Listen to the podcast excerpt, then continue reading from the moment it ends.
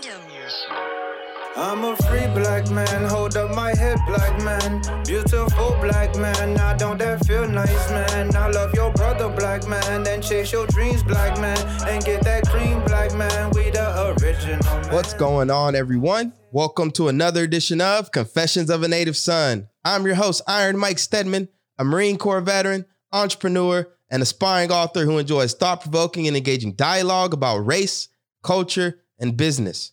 It feels good to be back on the pod after a bit of a break. I've taken the last few months to do some reading, get ahead on my interviews, and get refocused. I'm excited about this podcast and the opportunity to continue creating engaging content for all of you. We are now officially in season two of Confessions of a Native Son. To help me kick things off, I invited on the show a good friend of mine and fellow entrepreneur, Yusuf Henriques, co founder and chief executive officer of TruGenomix a precision genomics company developing solutions for post traumatic stress disorder in veterans. As a former combat medic, Yusuf's personally witnessed the wreckage of the invisible wounds of war and their effects on military service members and those around them. At True Genomics, Yusuf and his team are studying the effects of trauma and how it can actually alter a human's DNA. His research has profound implications not only for veterans, but also for the Black community and the hundreds of years of generational trauma passed down through the human genome. Like me, Yusuf has a deep love for Black people. Although originally from Jamaica, after leaving the military, Yusuf attended Howard University, where he studied biochemistry. He went on to earn a master's in public health from Johns Hopkins University, and although veterans are the primary focus of his research, he's also studying the effects of racism within the U.S. healthcare system. He's well versed in science and history, and we have a great discussion about the challenges Black Americans face from a public health perspective, the effects of PTSD within the Black community, and how our elders have been right all along. As always, I truly appreciate you sharing your time with me, and I hope you enjoy today's show. Circle back to the hood and teach them youngsters to do it, do it, do it, do it, do it. And circle back to your hood and teach them youngsters to do it, do it. And we are live. What's going on, everyone? Welcome to another edition of the legendary Confessions of a Native Son. I'm your host, the one and only Iron Mike Steadman, sitting here today with my brother from another mother, Mr. Yusuf Henriques, a fellow veteran, tech entrepreneur, and someone who's really trying to change the game around mental health and hacking racism within the Black community. What's going on, Yusuf? Welcome to the show. Yeah, hey Mike, thanks for having me. Good, good to see you. It's been a while. I know, man. He's it's funny. We've been going back and forth for almost a year talking about uh, trying to get him on the platform, but uh, we've both just kind of been busy and scheduled and everything. So I'm super excited to have you here today. Why, why don't you take a moment and just introduce yourself to our audience and let them know some of the exciting stuff you're working on? Yeah, Yusuf Henriques, um, prior military U.S. Army as a medic and a military combat medic. Uh, originally from Kingston, Jamaica, uh, came here high school and uh, joined military at 17. Um, left military due to injuries and uh, studied at Howard University, HU, and uh, you know got into the medical device space, working for the federal government, FDA, and uh, that led me into working with the Department of Veteran Affairs, where my background helped uh, look at PTSD from a genetic level. So in 2013, the DoD and the VA thought 21 suicides was too many and uh, put about $100 million in there. And I was one of the research scientists that went over to see oversee about a $25, $30 million research uh, funding to NYU, Columbia, and uh, Mount Sinai. We ended up developing a patent in 2016, and I felt like it was my calling to take that on the commercialization standpoint and uh, so I left the government after almost 20 years of military and federal service to commercialize what we now have is a, a, blood test that looks at your predisposition to PTSD. So it doesn't diagnose it, but it looks at individual genetic makeup to see who would have that high uh, predisposition. And then, you know, we'll be able to triage certain individuals that get exposed to trauma. Um, COVID happened. That test is now being um, uh, uh, considered to be used as a clinical trial at the VA.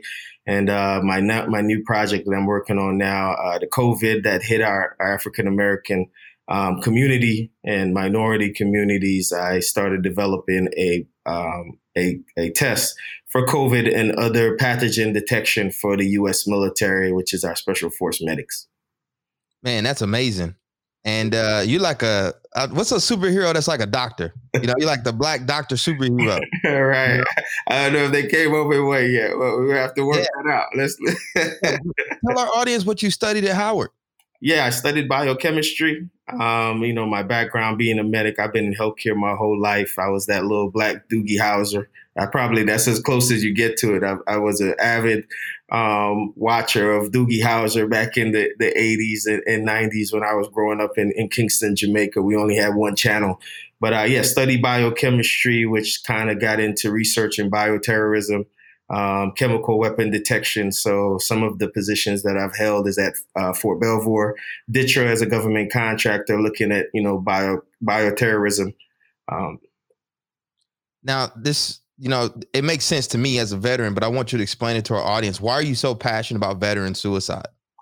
Man, you know, um, so that changed my whole life. About uh, you know, been been in service, been in combat, and you know, and kind of left it in the battlefield, came home, had kids, and um, 2012, you know, had this idea that I was going to be working for the government for 30 years.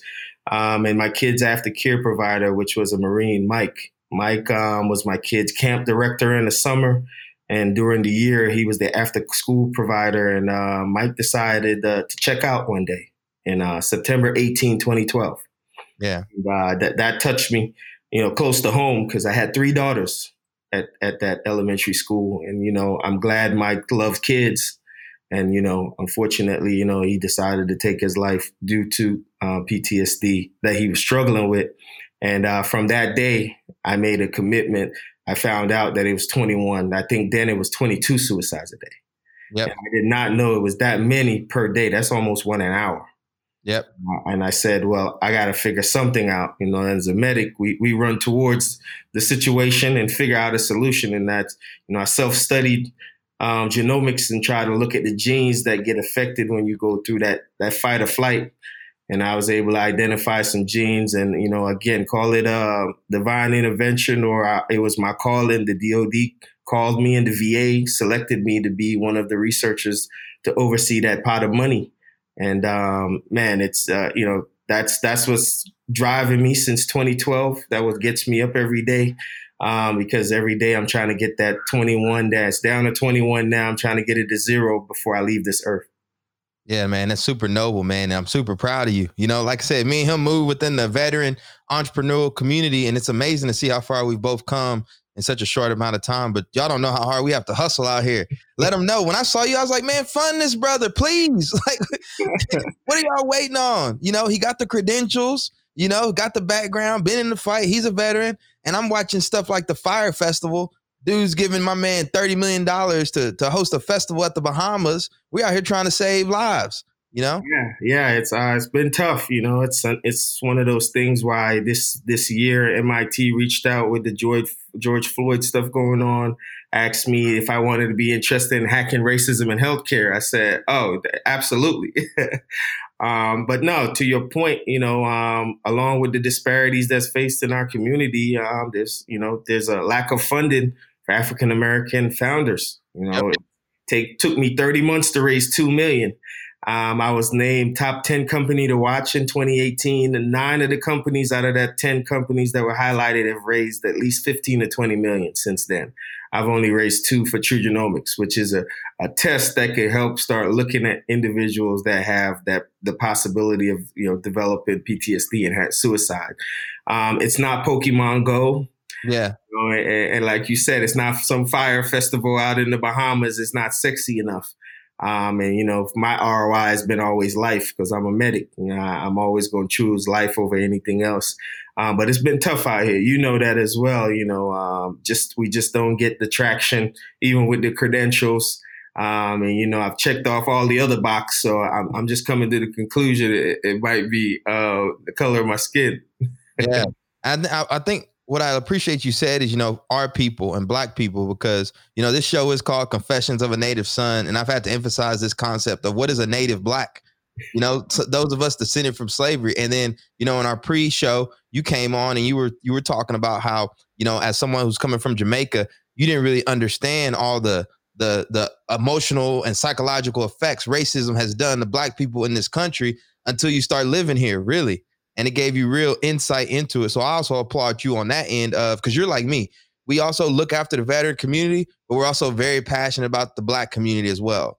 And it's, you know, I think too often it's like you got to be for one or the other. Like you, if you're veteran, you're like far right. You don't got to care about black people, but it's like, no, man, you know, we yeah. care for all our brothers and sisters. No, absolutely, man. You know, I came here at uh, the age of what 12, 13. So I tested into the ninth grade. I should have been in the eighth. That's why I graduated at 17. But um, growing up in Florida, a heavy Jewish community, I, I, I started be exposed to some of the um, you know, the, the, the racial undertones of just being a minority kid growing up in a Jewish neighborhood. You know, my dad, you know, worked hard as a cab driver. You know, the, busted the tail. My stepmom was a nurse, so that's where I got exposed to the healthcare side of things. But you know, they worked hard.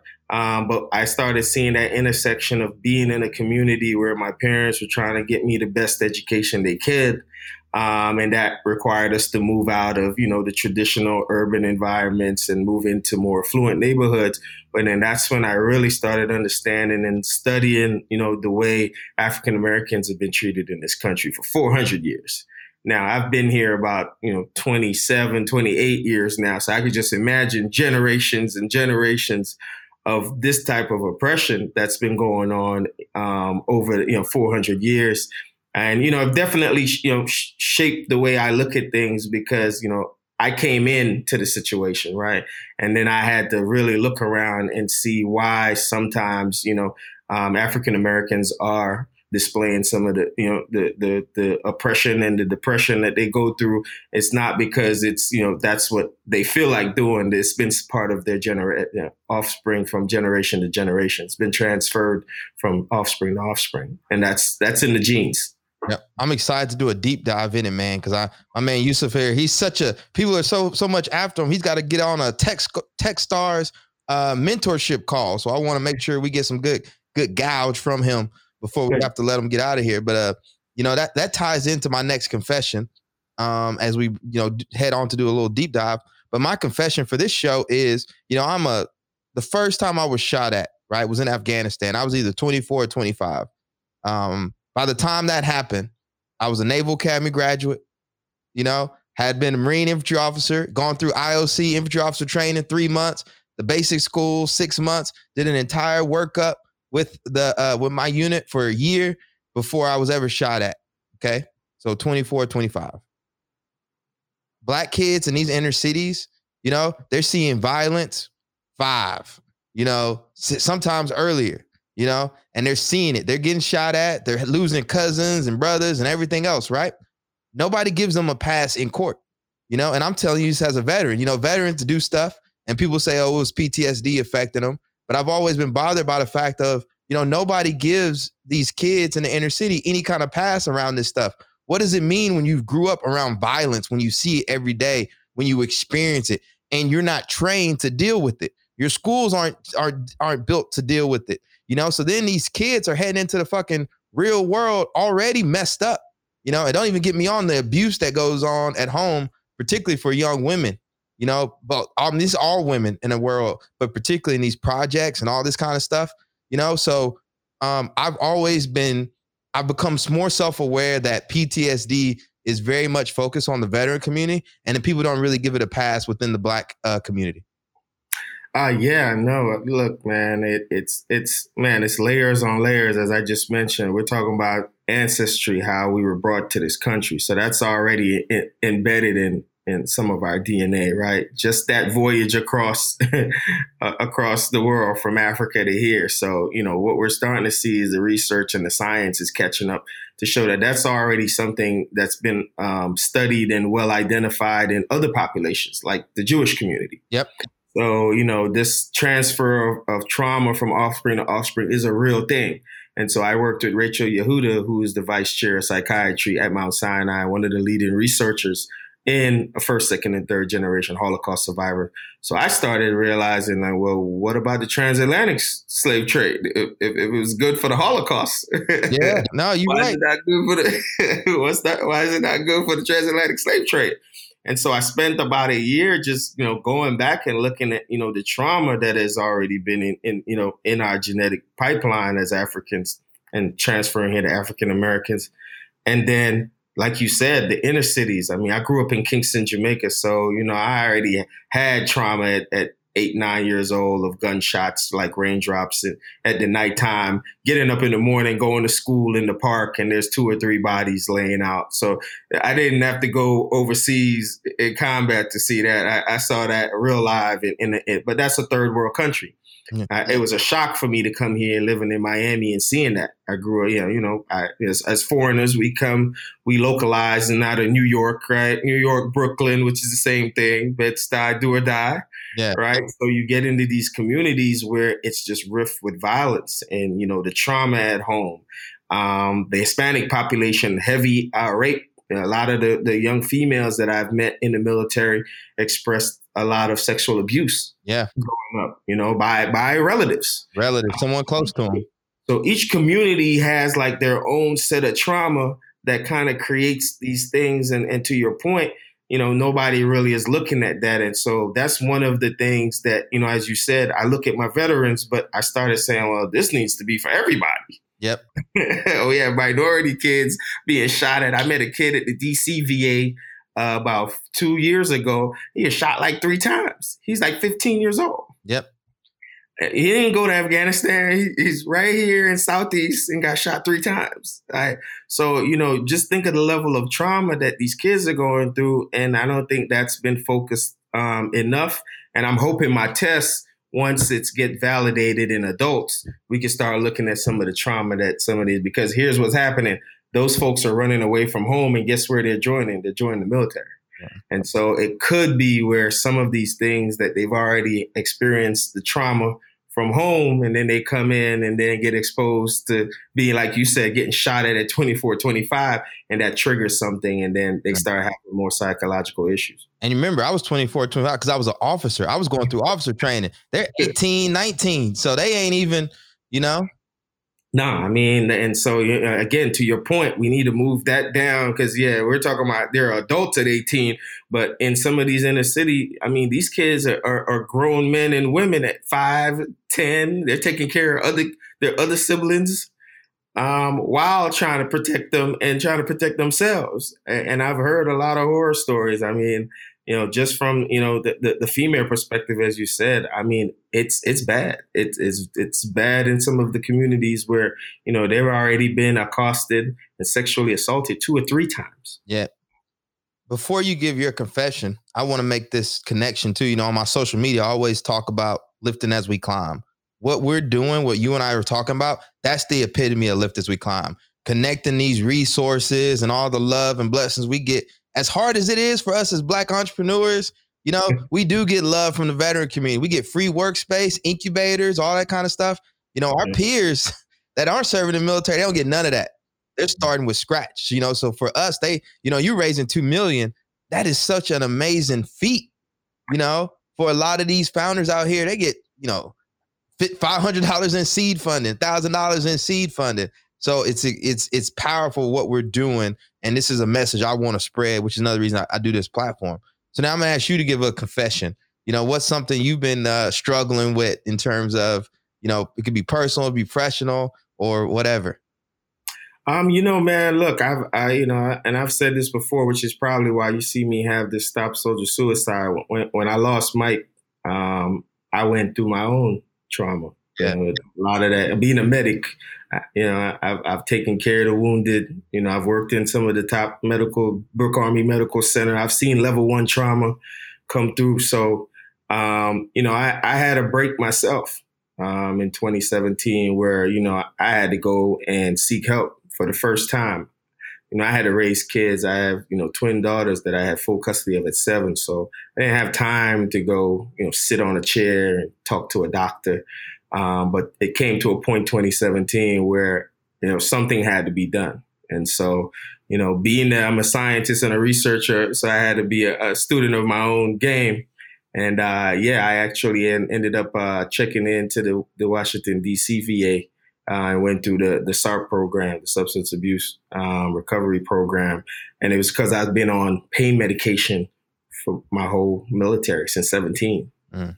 So, you know, um, as you know, those those heavy pain medication, 800 Motrin, vitamin M's, yeah, or the Percocets, um, you know, that over time became a big issue for me because I needed it to get through the day because I was in so much pain. And so, um, for me, yeah, I ended up uh, have to get off those the, the, the, medication because that's another thing people don't think about is that a lot of military guys we've been on these medication since we were 17 years old. We're now 30, 40 years old.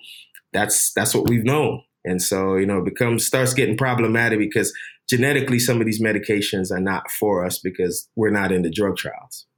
That's a good point, man. I want to thank you for sharing that. I know it's not always easy sharing it to a bunch of people you don't know, but uh, you know, one of the show on this show, you know, we are very open and honest with people, and so uh, have a little empathy.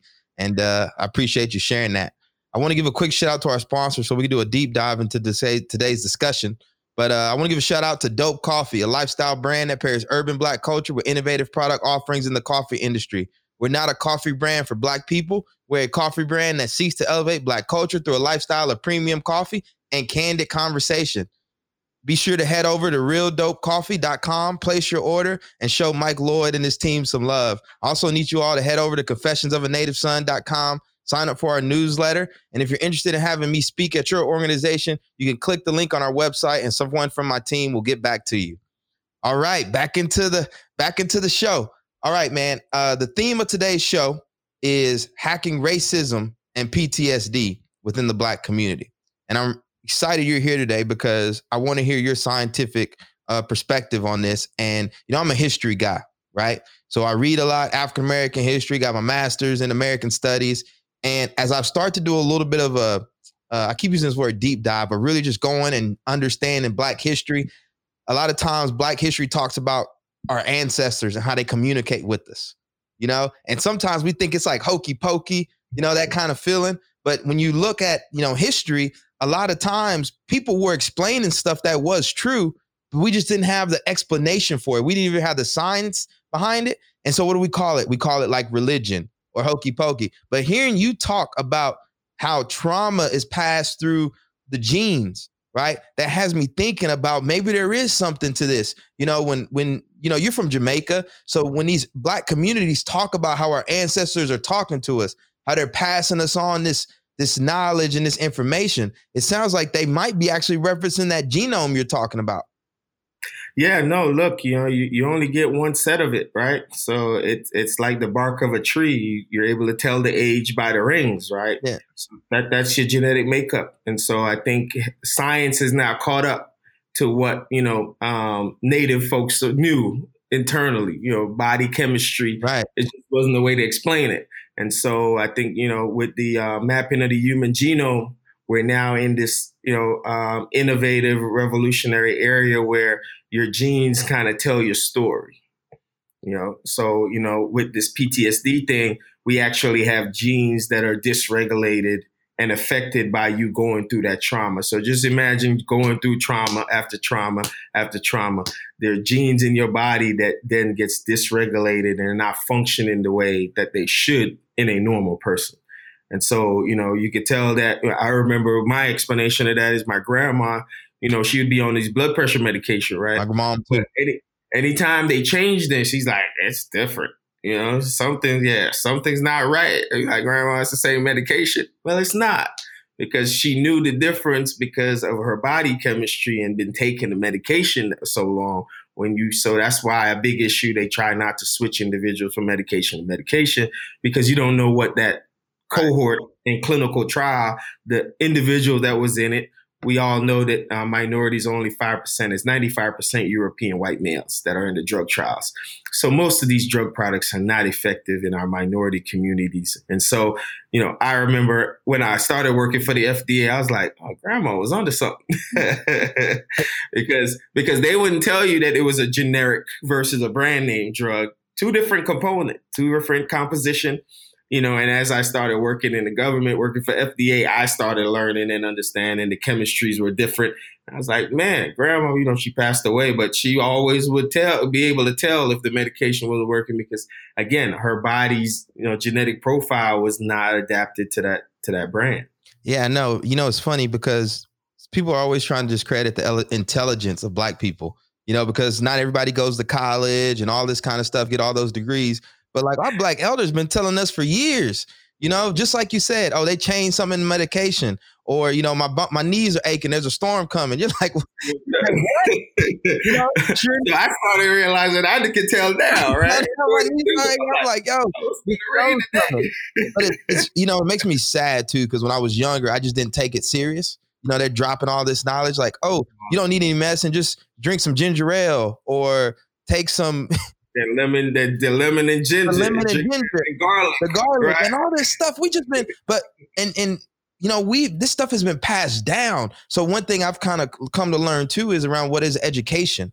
You know, and education is really how one culture passes on its knowledge so that it can ensure the survival of that culture and of that nation. Like this is how we do. These are our practices. And one of the things I've come to realize is, you know, we as black people don't do the best job of passing on this information of how black people have survived economic depression, you know, psychological depression for 400 years. And it goes back to what you said. People are giving us magic medication and all this kind of stuff, but they're not even on the same operating system as black people. So we need to really just start to kind of look internally and make decisions that are best for us by experts like yourself, you know, that have our best interest at heart and understand that we are operating on a little bit of a different genetic system.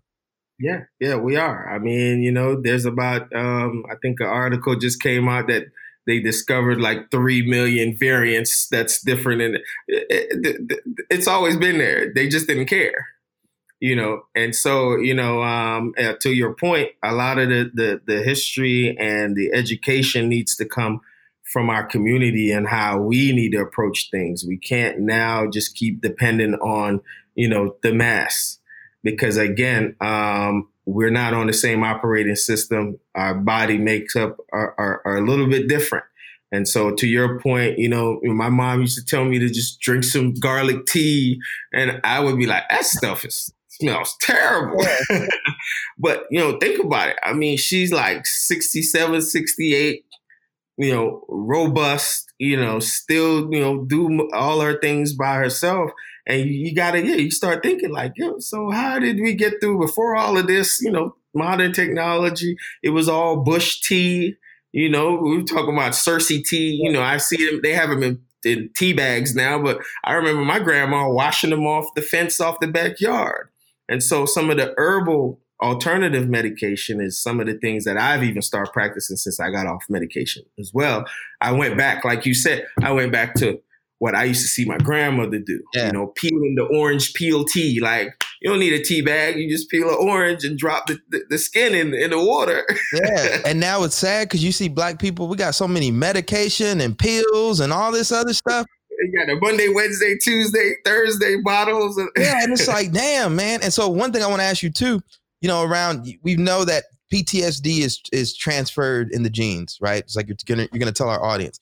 But on the flip side of this, I heard I follow Huey Newton, right? and Huey was going in on this guy's neck one day, and he was like, Black people have been the most economically depressed, etc. But we have it survival within our genes. You know, we have been made to survive because we survive. We survive uh, the Atlantic slave trade. We survive slavery. You know, Jim Crow. So we're genetic. We have genetic, not superiority, but we have genetics within us that are, are strong. You know, we're strong people to be able to survive all that. And I want to ask you, and on the flip side of that, is that true in terms of that kind of stuff getting passed along? Yeah, it's it's like being in the gym. Yeah, yeah we've been in the gym a long time. Yeah. the Dungy gym, cheap equipment. so yeah, so now if you want to look at it like that, just think about you know all of the you know the impacts of you know of our culture and you know, where it started from. I mean, just to survive that ship. Yep I mean, the strongest made it off. I mean, if you studied how we were shipped over here, yep. I, would have probably been out. Yeah, and don't even forget the islands too. You all out there in the islands and the sugar cane yeah, and I mean, sugar cane. So, so yeah, to your point, because of the you know the the resilience we had to develop in order to adapt to these certain environments that has also made us strong. If you follow you know evolution it's the same thing right? You had amphibian uh, um, reptiles that made it to land grew legs. So if you want to think about it that way we've just been a resilient group in order to make it 400 years just right. through the oppression. And so on the economic side we are normally not too affected by other than when you start talking about losing the jobs because we've just known how to hustle. We just know how to, black people ain't scared of being broke. We ain't broke. we've been broke for years. Black people, that's one thing. We've already been at the bottom. Yeah. we, have never been at the top. Yeah. So you know, it's only up for us. Yeah. You know, and I think that's something in the in the black communities. We just level of access is where we struggle. With. Yeah because we'll, we'll, we'll make it work. You know, I, it took me 30 months to raise $2 million. I mean, look, you want to talk about trim down, you know, my kids had to understand we couldn't do all of the exciting things no more. Uh, we normally figure it out because we're just resilient and, and we get we get it done. Um, and so that that's the piece that you can't you can't teach that in a book yep. those are those are the the aspects that you know on the flip side of going through this that, that really means the strong survive. Eh, so the folks that you see here, the answers that you've seen kind of come through here ancestor wise is the folks the strongest that was able to live through those oppression yep. and make it out. Yeah, and that probably explains why so many athletes are so physically strong, can run and jump and all that stuff. I mean, it, yeah, it's it's years of in the gym. I mean, yeah. you know, the labor work that was done 400 years ago is what you see in some of these athletes that are doing these phenomenal things because they had that pipeline. Yeah, yeah they didn't just yeah, they weren't born with that. Yeah, that, that was transferred. Transferred to them. So, just so we're clear for our audience, let them know, define what you mean when hacking racism and PTSD in the black community. What does that mean when you say that to people? So look, you know, five months ago, MIT reached out to me. I really think, you know, what we need to do as a community is really start pinpointing these socioeconomic, you know, injustice areas through the black community, starting with ourselves, right? Um, to your point, we just mentioned um, we don't operate, we're not on the same operating system, and we need to stop thinking that we are. And we really are going to need to kind of scrap you know the the model that's kind of been given to us and really come together as a community and build our own system. Because that's the, the only way we're going to be able to change this generational going forward right? We know what's been here. We need to study that understand where those gaps are and start changing these different aspects in order to change that going forward. Because again the only way to do that is is to fix the problem here and then have it carry over that those changes carry over where you know the, the next generations to come are able to adapt um, with those changes. I can't honestly take even credit for the operating system thing. I learned that from Dr. Amos Wilson. I don't know if you know who he is. Yeah, I know. Black psychologist. I mean, he was like the stuff he said would have, you know, a lot of the stuff that I'm re- I've been reading later. Black people classified as Hotep, right? A lot of black people classified as Hotep. White people classify it as just bullshit history, you know? But then you actually like, I'm a very educated person. Like I say, I got my master's, a, a undergrad history, entrepreneur. I've come to the same conclusions about a lot of things that these so-called hoteps and all this stuff have come up with. Well, again, that just goes to we're talking about medication versus alternative. Med- know, yeah. these are things that's been kind of brainwashed to think is bad. Right. So we've gone from where herbal remedy have carried us through for 400 years to now that my kids thinking that you could just pop an Advil and pop, you know, a, a pill and, and, it's just magic. Yeah. And that's just marketing. It's marketing that's by design. Marketing by design. And it's given us this, this idea that things that have gotten us to where we are are no longer good. Right. And, and that's what we mean by hacking racism. We need to get back to some of those fundamental things that have been going through generation to generation, you know, from the herbal tea to, you know, to changing the way the new generation is being, you know, fed information. This, this information to think that you know, Hotep, you know, folks, that, that demarcation on that kind of makes you think that I don't want to be part of that. Because it, it labels it bad. So you don't even want to pick it up. You don't want to read the book and you realize that like it's like the system working itself out. You know, there's oh, certain people yeah. they don't want you to read about. They don't want you to read about. So yeah. So then you have black people that discredit it, and you got white people that discredit it. Look, you know, Dr. Sebi cured HIV. Yeah, it's in judicial documents. He went against the government and he won every case. He was able to show the scientific data. Yeah. they don't want you to They don't want you to read that stuff. And it's just like and I've kind of even as I've gotten older, and you're a research guy, so you understand this, right?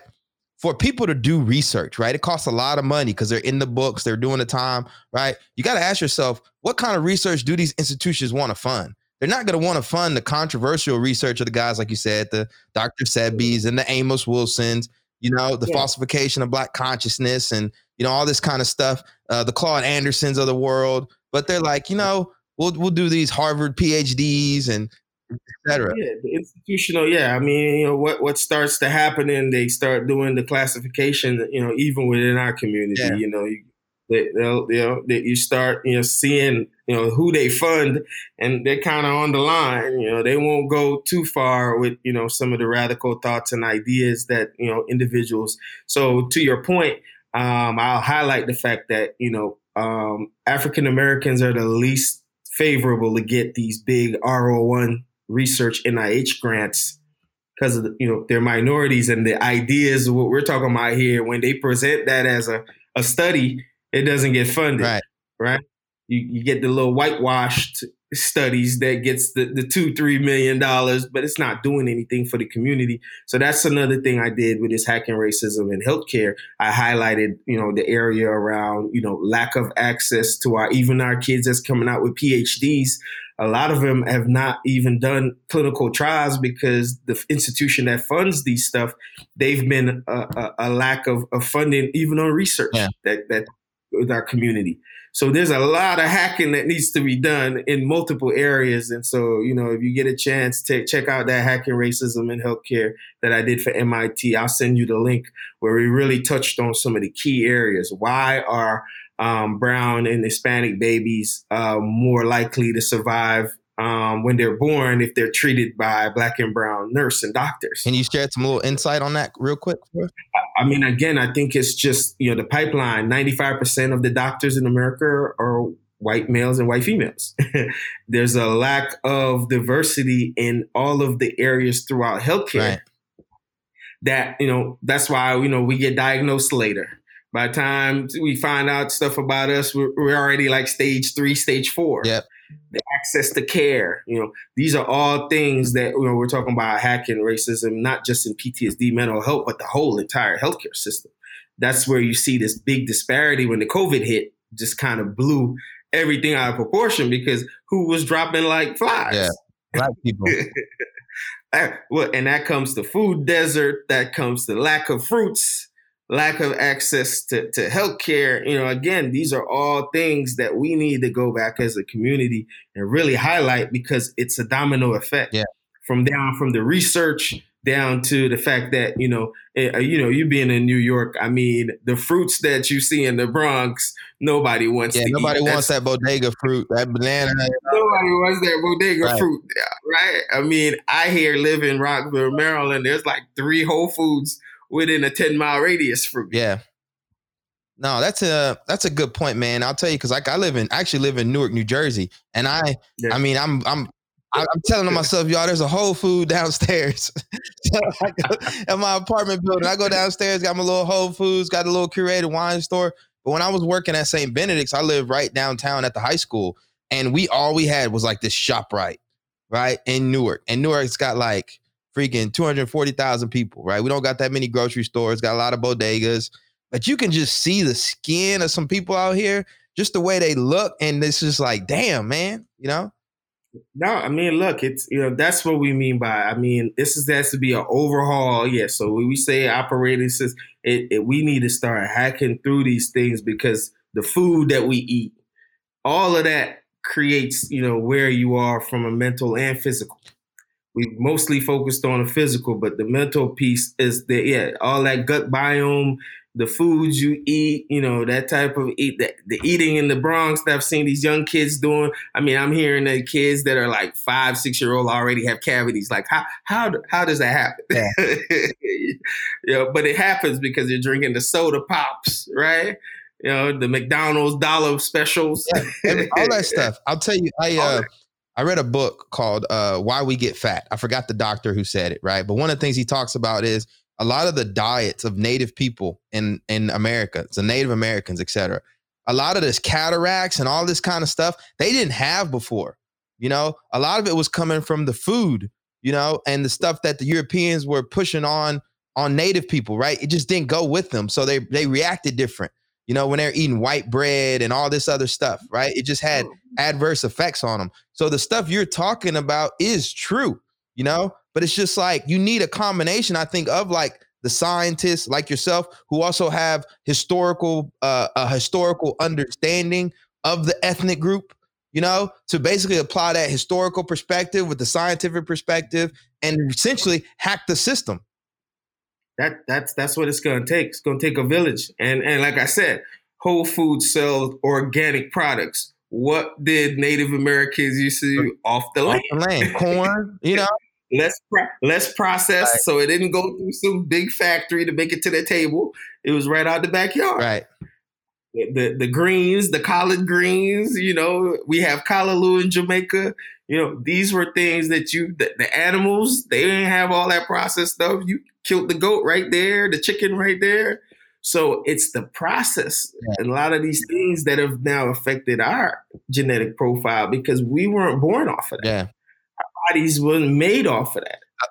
I'll tell you, I went to uh so I'm not I'm a pescatarian now. I only eat seafood. I don't eat meat. Yeah. Uh, when I 1st mm-hmm. moved to Newark, everybody was like, it just found weird to me. People didn't eat pork here. You know, I ordered yeah. pork at a at a diner and they were like, You want slab? I was like, Slab? What's slab? You know? I was like, no, I don't want slab. But after a while, it kind of wore on me, and I just kind of stopped when I gave up eating um red meat and pork and chicken. Then I stopped, you know, eating all that stuff. But then I read something and there's some scientific argument around pork and why it does what it does, you know? In some mm-hmm. communities, I forgot the author's name, but there's some scientific stuff with that, you know, that there's like I mean, yeah, I mean, again, I think you know it all comes down to processing of these foods. Yeah. Whether it's corn, you know, again, that's why I have orga- organic moms organic. Now you have, you know, the problem with that is we don't have the economic means to afford right. it. So again, another lack of access. So you're telling me you have the chicken here that has not been, you know, all of the, the hormones has been put in it. You could tell too. Yeah. If, you, go to a Whole Food, buy a chicken and buy one in, in the hood, I mean, it's yellow. Yeah. So that's jaundice. Yeah right? You, you, can see how yellow that chicken is. You see how you know uh, clear. So you can tell, and that's the same thing. You think about your skin. Think about putting all that hormones and stuff in your body. That's why your skin looks like that. So you know, again, now they've created these whole foods, like you said, but now we can't afford to go and buy a, a, a grow, you know, because so so so now you're still having that that lack of access. You're still going to buy the bodega fruits because you can't afford the organic fruits at at at um, at Whole Foods. When I um, I call, we call it whole paycheck too. I always joke with the cashier. I feel like below fifty dollars. You know, I go get some peanut butter, get some peanut butter, and keep it moving. You know, keep it moving. Wow, that roasted peanut butter so good. what I was gonna say is the first time I visited Africa, right? We ate the same meal every day right? You know, like I'm I'm spoiled, right? I was I was like 18. I went to um I went to Kenya, right? Kenya. Yeah. Then the next year I went to Uganda, right? So I go to Africa and I'm like, oh man, what we got for uh what we got for breakfast? White rice, plantains, beans. I'm like, all right, you know, whatever. Lunch, white rice, plantains, beans. Damn, man. You know, then dinner, white rice, plantains, beans. And it just became this mundane, just like, oh my gosh, this is not eating. But then you realize, yeah. like, man, that's how we survive. You got these elders out here eating, you know, because we we would eat meat, but it wasn't like every meal. Oh, you no. know. Yeah, you, yeah, you you have a little feast one day. You caught something yeah. big, but the rest of the time, yeah, that, that was like a, a, a Sunday a celebration. A celebration, and, you know, you read the, about the elders. You know, like they it was like a sacred thing, you know, like they yeah, yeah, the family yeah. around, come take the meat. Yeah, they get married or something, you popped out the meat. Right. but it's just like, and then you, you know, it was so foreign to me though, you know, and it wasn't until I came across scholars like Amos Wilson that talked about that sense of like, we don't even recognize our own culture anymore, you know? Yeah, nah, the marketing here has been it's crazy. Yeah, the marketing has made you completely disregard how we got here. We and that's why I think education is so important of just getting us getting recentered for ourselves, not like in a sense of like excluding other people and all this kind of stuff, but just like we are lo- like we need to find who we are as a people, as a nation, because we because we had a system. Yeah, and that's how we made it through. That's how we made it through those tough times you're talking about. so how do we, in your opinion, right? How do we? So we're in a we're in a crossroad right now with the pandemic, right? Black people already don't trust vaccines. You know, yeah, and again, yeah. there's reasons why. I used to think the syphilis stuff was crazy. They used to, they get black people syphilis and I'm like, man, grandma, what are you talking about? now I'm here, yeah, yeah YouTube videos like, what? then looking at the text, then looking at the uh uh what you call it? Um, what's the word I'm looking for? The footnotes and credit. Mm-hmm. Like that's how I am at. So don't come at guys like me and you. We read the footnotes, so we track the stuff down. But the fact of like, man, the federal government really tested on black people, you know, and like with government money, and didn't, didn't tell, them, you know. Erin Henrietta Lacks took her stuff and just took Henrietta, yeah, Henrietta stuff, and then you go back to, um, I forgot the guy, the modern father of uh gynecology. You know, he came up with mm-hmm. all the tools and instruments and everything. This man yeah. tested that stuff out on black slaves against their will. Mm-hmm. You know? So we have this deep, dark, nasty history within the American medicine, you know, of them. And we saw what the Germans did to the Jews. You know, they tested all that stuff on them, right?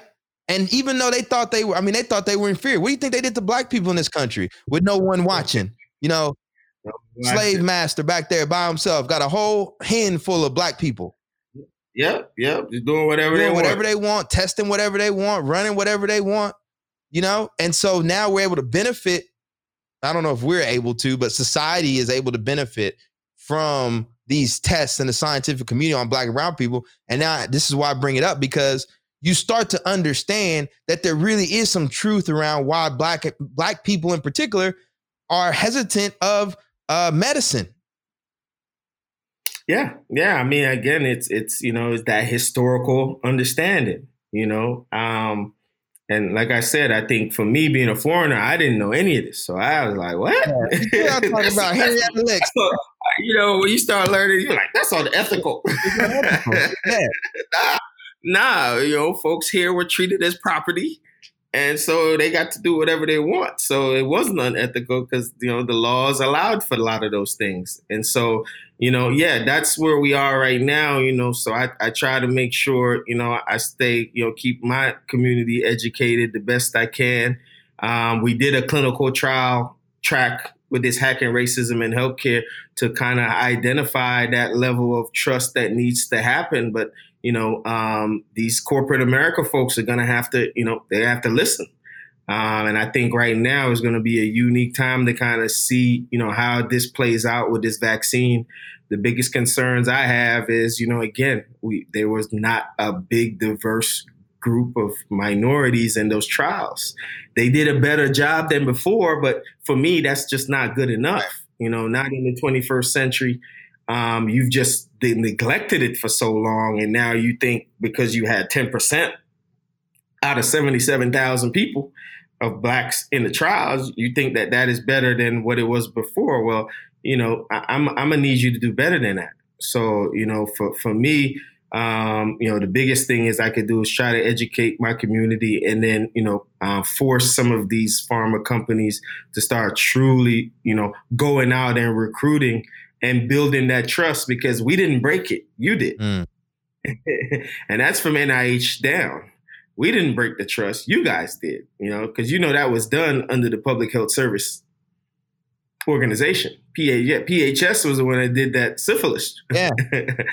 so so that's where this this this barrier between government and and and the minority community is because you know again to your point i didn't know that. I thought it was just some rogue dude that was going out doing this. This was the federal government federal government. backed by the federal government taxpayer dollars. Uh, black veterans couldn't even get the gi bill but we could get you know syphilis tests we get that test yeah. though we, right? we weren't, so, getting, we weren't tested. We thought we were getting tested to get no, we they actually gave it to us and then wanted to watch the effects on us watch the effects of it. So you, you, you can see why we're yeah. here 2020 and you're talking about you got this test and you want everybody to take it because here's the thing. You already know the science on um, majority, which is the, t- the it's it's been majority white. So you know what the effect of that is. You now want to make this mandatory because you want to get more minorities involved in it because you really don't know how that's going to react in the minority communities were not truly represented in that trial.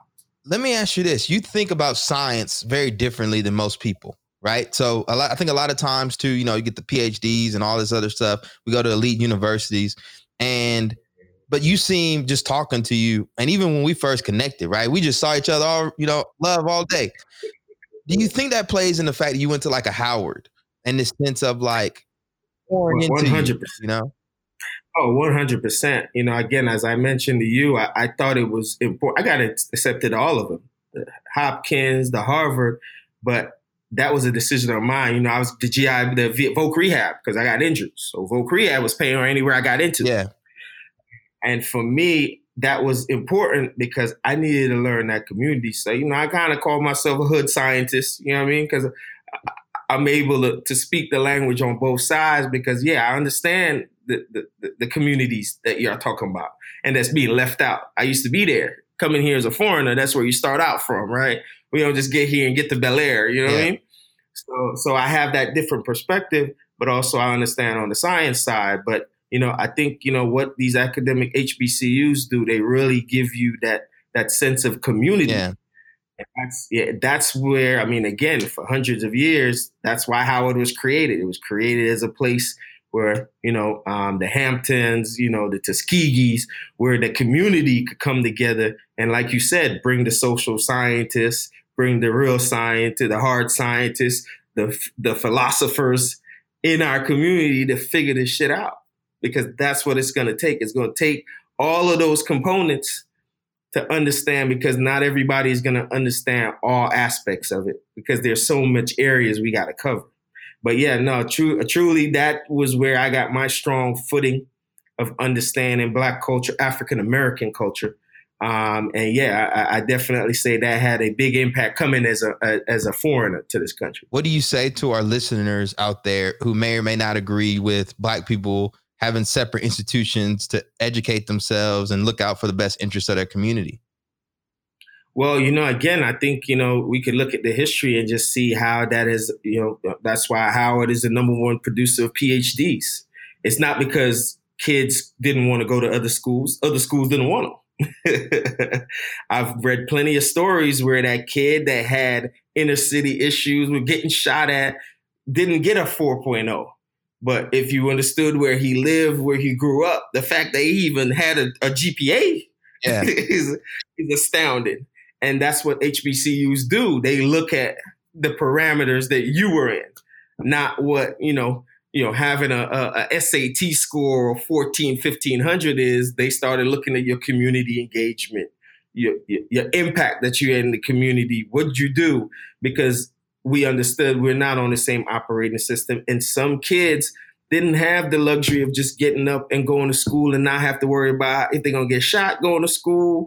You know, those things are important to understand when you look at a kid's transcript. But, you know, some of the academic institutions, they aren't looking at that. They're not looking at where these, some of these kids are coming from. I mean, I could never look at a kid coming from Compton with a 3.5 the same way I look at even my daughters coming from, you know, Washington, D.C., you know, Rockville area where they've been privileged. I, I'm accepting that kid with the 3.5 because I knew what he had to go through to get that. But Yusuf, that's racist. Why did we desegregate? We we got to kind of segregate back.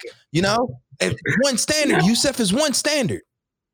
What's that? I mean, again, you know, if you look over, and, and that's what the problem is, is they've always moved the goalposts. You know, we, you know, as soon as we've you know tried to adapt to that a, a certain standard that they've created. So it, it's it's kind of you know it's being hypocritic in in a way because it's like well you know, you've if you've ever taken the MCAT, they're asking you about you know pianos and all these things. I don't see any hood when I took the MCAT. I ain't see any hood questions right. like you know how, how long does it take for you to get X Y Z to this point. So there's no relationship there. It's like here's what our standards is is either you accept it and try to get in here and fit in here. And that's what some of these kids they'll get into those college and they'll leave after a year because there's no there's no community. for them you know because again this is the bar. And so what you know it's not that we can't uh, perform in those schools but it, we're, we're community oriented type of people. So so so you know again if if if white america needs to understand that and see that that's how we have been thriving for all these years. We don't operate in single fingers. We have, we operate as a fist. I definitely think, and again, this comes from again going back to Amos Wilson, right? As a culture, as a nation within a nation, right? We have to have professionals that are studying, you know, our genetics, our science, what we need from a medical perspective, what we need from an education perspective, you know, from a social and economic, we need black economists, we need all that kind of stuff. And I don't think that that is racist. I just think that's in a sense of really just looking out for the survival of a people because if we don't have that, we can become extinct. Again, I mean, it's to the point, and and you know, it. We always you hear that a lot, but it's like, well, we didn't exclude ourselves. Yeah, they keep making it like we're going off to create some secret society. We've been like this. We've always been a community driven, you know, community, and that's how we've been able to thrive. Um, but you need to have. I mean, again, I'm. I was just tired of being the only black, you know, GS14 level scientist in a room full of white men and white females. You know, when we're making decisions on medication. Yeah.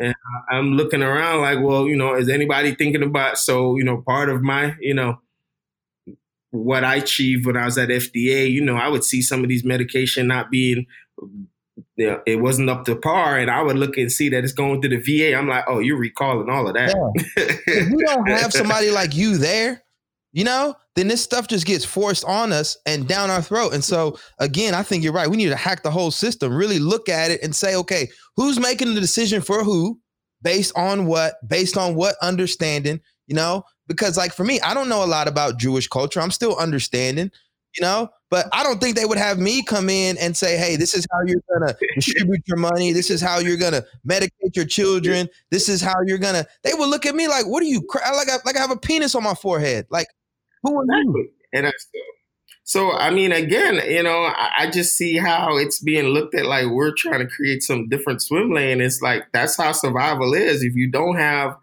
uh, individuals at the table with your best interests, then you, are going to be left out. And that's kind of what you've been seeing over the last, you know, 40, 50 years. We've been kind of been left out of these things because nobody considered what that community needs because we haven't had the decision makers at the table when all these things are getting um, decided.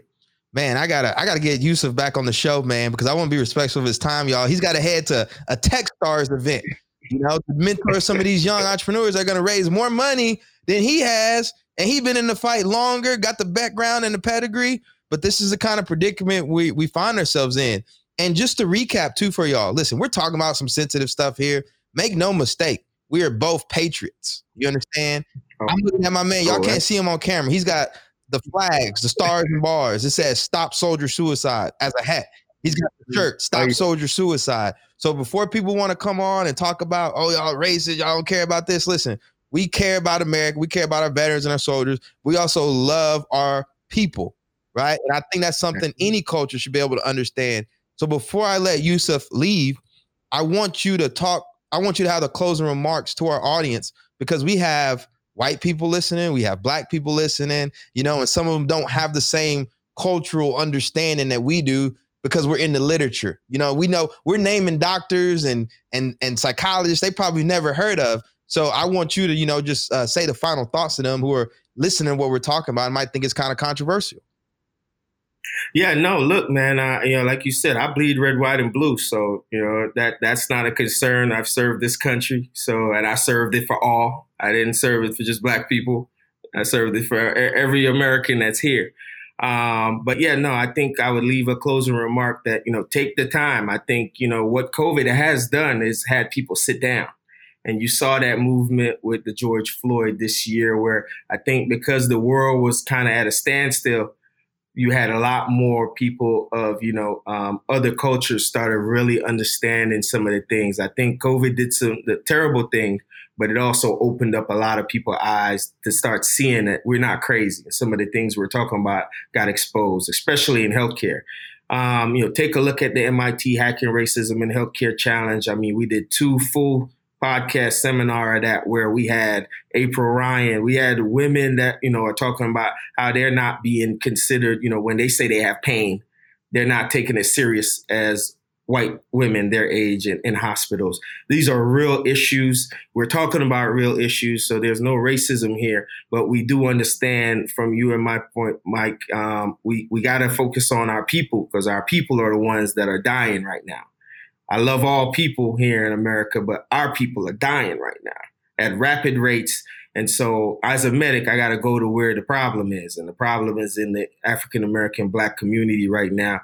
And, you know, it's going to take a village. And so, folks that are really interested in understanding why some of these things are, you know, take a look at the, the history, take a look at what's even going on right now with COVID look at these trials that's being done and would you take a medication that only 10,000 people of African American descent have been given in the trial compared to the, the, the 70,000 that you know the trial was ran on? Would you take that vaccine? I, I think these are these are the things that we really want to look at and this is not a us versus them situation. It is a we need to look at the fact that you know um, our kids are dying um, through violence. We're dying through the healthcare system. We're dying through education.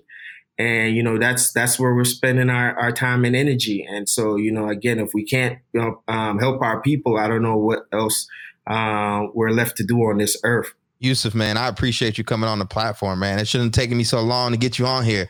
But I'll tell you, man, the stuff we got to get you back on because you are someone I think uh, our, our listeners can learn a lot from. You've got the the undergrad, you know, Howard, you got the John Hopkins certification. So it's like, man, you know what you're talking about and you've been in this you you you do this for a living. You live and breathe this and I appreciate you sharing this with our audience. You know, I know you got a busy day. You're very sought after man and uh, I'm excited to uh, to have you here. Uh, where can our listeners follow you? Where can they find you at?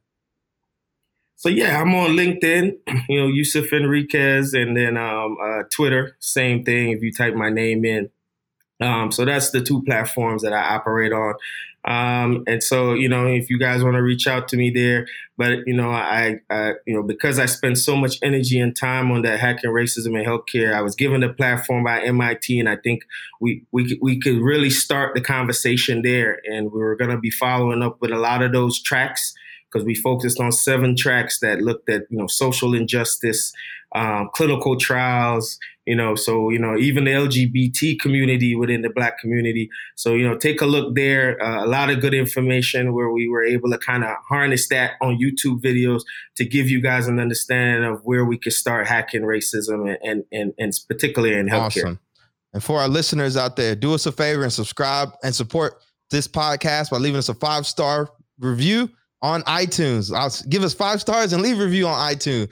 Also, for the show, to anyone in your network who you feel identifies with the subject matter, you can also head over to confessionsofanativeson.com, sign up for our newsletter. If you like this type of dialogue and are interested in booking me to speak at your organization, you can contact me through the website. Just click the set tab that says book me to speak, fill out the contact information, and someone from my team will get back to you as soon as possible. Also, head also, order some dope coffee at www.realdopecoffee.com. We've got to start supporting our own business, y'all. It's black and veteran owned and is the epitome of economic empowerment. Feel free to message me on LinkedIn or shoot me an email at mike at weareironbound.com. Special shout out to my co producer, Mike Lloyd, and the team from the Gifted Sounds Network rooting for everybody that's black. Until next time, peace, love, and have a great rest of your week.